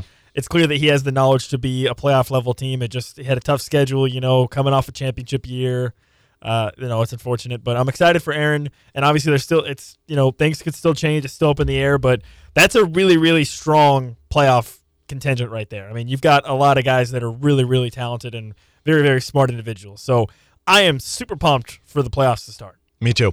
RCST football trivia brought to you by 23rd Street Brewery. Dine in, carry out, catering, whichever way you want to eat, you can get it done with 23rd Street Brewery. You're going to enjoy all the great food from the chicken strips to the pretzels to the Hanni turkey stack to Hank Booth burger to the Bill Self mac and cheese. Try all of it, 23rd Street Brewery, and try some of their new beer. They've got a new brewer in there. You can get their beer to go too with their crowlers. With Nick Springer, I'm Derek Johnson.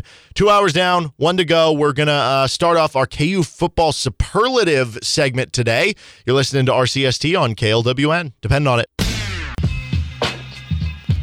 Five o'clock hour. You're listening to Rock Chalk Sports Talk on KLWN with Nick Springer. I'm Derek Johnson.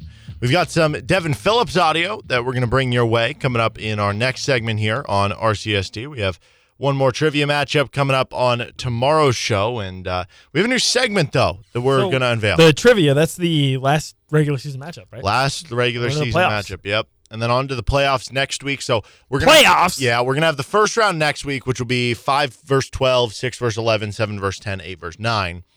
And then the following week we'll have the quarterfinals. And then the following week we'll try to do the semis and the championship in the same week. Boom. Um, and then we'll be done, I think, the week before KU football, but that gives us an extra week if we need to with rescheduling that that we can kind of make stuff work. So Okay. that's the I didn't mean to interrupt you before you No, introduced our new segment. Yep, new segment. So uh, we're calling this KU football superlatives. So I have a bowl. I don't know if you can hear this. Probably I can hear not. it, Yeah. It was uh, piece, a bunch of pieces of paper in a bowl. Yeah. And each piece of paper, there's like over 30 of them in here, has a different KU football superlative for us to talk about. So, you know, for instance, it could be like uh, who has made the most consecutive baskets on our mini hoop here? And the answer to that, the superlative would be me because I have made more than you. Um, right? No, But that's it would not be like true. KU football. We didn't have somebody actively monitoring. You know, we need to have like a Guinness You were in World here. I made record. eight straight. We need like a Your Guinness World like Record six. representative here to make sure that there's Mm. no shenanigans. Okay. Well, nonetheless, For those that I, aren't aware, superior. we have a mini basketball hoop in the studio, and Derek sucks, and I'm way better. I have made everything more than you in terms of streak. I hit. We had this crazy shot we were attempting. I hit it before you. So uh, yeah. Anyway, all right. So I, uh, I'm gonna draw the first one, and then we'll get to talking. Do, do I get to draw the second one? Sure. Nice. Most improved sophomore to junior. So this would have to be a player that. Okay. See. So here's where part of the intro. I don't know, uh, which makes this complicated. I guess. What makes Um, this complicated? COVID year and trying to figure out like what because if you remember last year, Yeah, we include like redshirt sophomore, redshirt junior. well last year KU football on their roster, they made you like you were a senior and then they added super senior if you were using the COVID year. This year They've they got rid of that. counted for the COVID year yeah, into your year eligibility. So it does make this a little bit tough. Uh, but when we go back, because like Kenny Logan's listed as a senior, but that's he would be a super senior, right? Yeah, yeah. I think. So if I, I'm just gonna here's what just what I'm gonna do. I'm gonna go back and look at the 2022 KU football roster. Here, I'm gonna I can- sort it by classification, I'll and we're just gonna look at the people who are sophomores. yeah, I'll give you some good options. I have some options as well. All right. I mean, you want me to, I was just going to rattle off guys that Mello. Dotson, Marvin Grant, Tori Lachlan, Jalen Dye, Daniel Hishaw, Donovan Gaines, Dylan Downing, Ben Coates, Luke Hosford, Jacob Orchilla, Lawrence Arnold, Cobee Bryant, Devin Neal, OJ Burroughs, Jalon Daniels, Jack Jackson, Tristan Fletcher, Reese Vernon, uh, Sevion Morrison, Reese Thomas, Alex Reich, Tabor Allen, Cornell Wheeler, Dean Miller, Trevor Cardell, Davion Westmoreland, Jared Casey, Caleb Taylor, Michael Ford, Dre Dorian, Bray, uh, the, the, the, the Bryce Cabeldue, Quentin Skinner, What? Jeremy Robinson, and Keenan Caldwell. Boom. There's all of them. All right. So Rank your top the 10. highlights. Real quick. Top 10. Jeremy Robinson. No, top 10 right now. What? 10, 10 to 1. I'm going. The names you, I then you interrupted me when I'm I tried joking. to introduce my first one. I was I was going to. Okay. Then you you No, rudely interrupted me. Yes, go. Jeremy- okay, yours. okay. Jeremy Robinson, Okay. OJ Burroughs, Marvin Grant, Devin Neal, Sevion Morrison. How many is that? Five. It's a lot. Uh, Trevor Cardell. Uh, I don't know if I should include Jalon Daniels because, like, he might if he plays the whole season. I think he will definitely be most improved by stats, but I, I don't know. So Jalon Daniels, I guess he'll be on there. Uh, let's see, Caleb Taylor, Michael Ford's got to be on there if he's a starter now. I don't think he is, though. Is he? Well, we don't know. We think maybe he might be. Who else? I already said Trevor Cardell. Okay, so like I, as I'm just going through these here, Okay. Jared Casey, I don't know whether it's going to be most improved. I think he's a good player. I don't think he'll be know most what more the ceiling is, right? No. Um, I think, but you see, that's why I said Trevor Cardell because Trevor Cardell has been getting talked up quite a bit, and Yeah. if he puts up better numbers and plays a lot more, he could be a good candidate. Yeah, Michael Ford again, like good player, but If- I, I don't know what more. if he starts, you know, I if don't he know starts, how, he's got to be on there. how big the potential is. That he was a starter last year. Like how much more? Because this is most improved. Yeah. You know, it's not just who's the All best. right, all right, all right, all right, all right. Um, Caleb Taylor, that is one that's interesting to me. Maybe on Davion on Westmoreland. Again, I'm, I I'm there with Trevor. I think I know who I'm going to vote for. Um, let's see. Uh, Sevion Morrison, I don't think the role will be there. Jalon Daniels, again, he was already good. Burroughs could be a good candidate, but he was already a good player. I don't think it's Devin Neal because I already think he was a really good running back. You know? I think it's Sevion Morrison. Why? I think if he plays more and he's healthy for the whole season, he could easily be the most improved. So he's already injured now.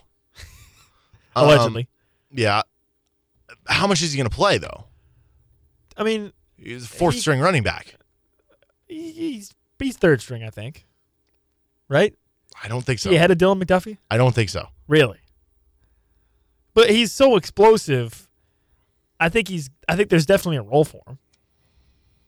But if he has and if he plays the whole season and the role is if in, he has 30 carries this year, you can't be the most improved player. all right, fine. I'm just saying. Fine, Mister. No, that's what you want to pick. Fine. I don't think you can pick Daniel Hishaw because you're coming off that bad injury. Yeah, I agree. Jalen Dye, I think, has improved a ton, but how much is he going to play again? You're behind some of these yeah, other how, guys. yeah, how much is that going to be reflected in the stats and on the playing field? Right. Um, Torry Locklin is just kind of a dependable buy. Okay, here's here's the ones that I'm between. Jereme Robinson, Quentin Skinner, Bryce Cabeldue, Trevor Kardell, OJ Burroughs, Lawrence Arnold, Cobee Bryant, Mello Dotson. Yeah. If I want to start eliminating between the numbers here, as much as Jereme Robinson has an opportunity to do that and looked really good down the back half of last season, I go back to the Brian Borland press conference from where he didn't even mention him. no, and then he kind of brought him up at the end. And, and one of the things he mentioned with him was inconsistencies, that he can hit that high level, but they're still trying to get the inconsistencies out of him. So that makes me wonder if that's not the answer. Quentin Skinner. We've talked a lot about, you know, maybe we're underselling him as being a potential number one receiver, that he could be just this dominant downfield threat. At the end of the day, he kind of was that last year. Maybe it's just a better version this year. I think there are other options you could pick for most improved. Um, Lawrence Arnold's again, same thing. I think he was a really good receiver last year. Maybe you just get more consistent this year. Yep. You know, instead of there being once every two or three games, you that have a five catch is hundred that yard. most improved? I don't know. I don't. I don't think so. I would. Uh, I'm- I would. I'm gonna cross I would off. cross off Lawrence Arnold. Cobee Bryant was already first team All Big Twelve. For him to register on this list, he would You'd have, to be an All American. Yeah, it'd have to be like Which is possible, Six picks, but- seven picks. I'm not going to pick that. Cross them off. So now I'm between Bryce Cabeldue, Trevor Kardell, OJ Burroughs, and uh, Mello Dotson. Still What- with was- Trevor Kardell. Is Marvin Grant on there? Does he qualify? He does qualify, but I don't. Okay, you're crossing him off. Yeah. Eliminated. I'm going to eliminate Trevor Kardell because Eliminated.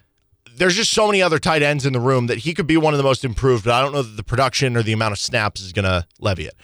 Um, OJ Burroughs, we talked about earlier in the show, I think can get there if the tackling just improves. Of course, he could get there, but still, that's a little bit more limited. So I- Eliminated. I'm between two guys, Bryce Cabeldue and Mello Dotson. For me, most improved sophomore to uh, junior. With Mello Dotson, can you become more of a shutdown corner? And with Bryce Cabeldue, he's someone who I was actually pegging going into last year as being one of the most improved for that class, you know? And that didn't end up happening. He was kind of the same guy, had some ups and downs over the course of the year, but I still like the potential in there, man. I'm tempted to pick Bryce Cabeldue here. Uh, he was doing well during spring ball, so much so that he was even in the mix for the left tackle race. Then Pooney ends up sliding over. He goes to right tackle. I kind of want Which, by Bryce the way, Cabeldue. he uh, Cabeldue said actually that he went to the coaches and told them he wanted to go back to right tackle. Yeah.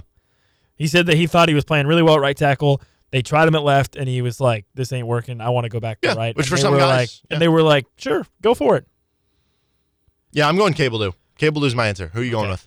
So Mello Dotson eliminated For me. for you. Uh, I mean, I like the idea of Trevor Kardell. Uh, it's one of those things where uh, maybe not necessarily on the stat sheet. He's like quote unquote most improved. Like maybe Sure. his numbers aren't most improved. But I mean, if he's out there just waylaying people and blocking and making big plays, I think you can make the argument. I'm very, very tempted by by Trevor Kardell. I understand your sentiment around Sevion Morrison, but I just, I, dude, I love Sevion Morrison. I just need to get that off my chest. I love him. I, I like everything about him. I think he's a, I think he has a chance to be a really explosive player. So I, I'm obviously pretty biased there, but yeah, I mean, I understand your sentiment that if he, you know, if he doesn't get the ball that much, can he really be like most improved? Right.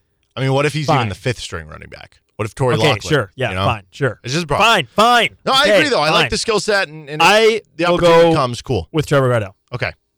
All right, your turn to pick out of the bowl of mystery of KU football superlatives here on RCST. Can you hear that?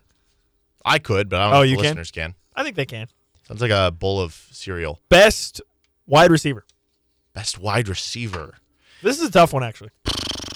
Okay, so So I need to not put this back in, right? So we don't draw it again. Yes, correct. Um, Wow. it's got to be one. Of, you have to pick from one of the starters, right? So basically, I think your options are Luke Grimm, uh, Quentin Skinner, Lawrence Arnold. or Lawrence Arnold. I mean, I don't know. You could say you could pick a tight end. What if Mason Fairchild? That's fair. Jared Casey. I mean, I don't know. Are we are we stipulating it has to be a wide receiver? No, I, the, the the what you wrote down just says best wide receiver, then that would be a wide receiver. so it has to be wide receiver. Yes. I'm just clarifying. Okay. Okay, so best wide receiver. So Uh, yeah, I yeah. think it has to be That's one of those three guys. But which one? That's the that's the question. We've been trying to. I don't know. I've, I've been really the, the way been- we've, we've been, been- talking about Quentin Skinner. We've been dancing around this one for a I while. I am starting to like talk myself into that being the case, but I don't know that that's going to be the answer. I think it is more of, you know, he he fits that role of being your deep ball guy. Um, I think consistently last year your best receiver consistently was probably Luke Grimm. Agreed, also, Lawrence Arnold was probably your best like Big ceiling play, guy, like- potential guy. yeah, you know, like you would flash it. Your best flash catches. guy. Yes. Uh, you know, stuff like that. Yeah. So if you have a player who typically you become more consistent the older you get into a system, that should help Lawrence Arnold. He's my pick, but I am afraid not to pick Luke Grimm. Because Let's not you forget. can tell the chemistry is there between Luke It Grimm and is. Jalon Daniels. Luke Grimm had 10 catches for it was like 167 yards in the bowl game. It was one of the most yards ever recorded by a KU receiver in a bowl game. I think it was second. There might be a spoiler for trivia later. Um, Luke Grimm had that unbelievable finish to the year. He's got that great connection as you talked about. Yep. He's just a very dependable target. Now, Lance Leipold mentioned in his media avail on Monday that he was dealing with some sort of injury. Is it Yes. small bump and bruise? Is it something big? I don't know. Yeah. I'm going to edge, though, for the talent and assume the consistency gets better. And I am going to go Lawrence Arnold. But like I said, I am afraid not to pick Luke Grimm there. The argument for Quentin Skinner would be like, what if he maybe he doesn't lead the team in catches, but what if he just has like five or six 30, 40 yard touchdown catches? I mean, if he's the it's it's like the Tyreek Hill. most electric. Yeah, it's like it's like the Tyreek Hill is the best receiver in the NFL argument. What people would say, well, it's not just that he He's a, produces. he's a game breaker. Exactly. He's a game breaker and he changes the way defenses have to defend you. They have to, you know, put their safeties back to to prevent him from going over the top of the defense. If Quentin Skinner is that dominant as a deep ball player, even if the yards and the touchdowns are similar to Lawrence Arnold and Luke Grimm, maybe that is opening things up for the other players. So there is a case that you could make there. Yeah, and then you have Lawrence Arnold, who I thought you outlined pretty well. He's probably got the most talent, the most like NFL type receiver Six three. players play type. Uh, you know, he's a big body. He made some nice catches in uh, uh, contested catches throughout the season last year. Probably has the highest ceiling.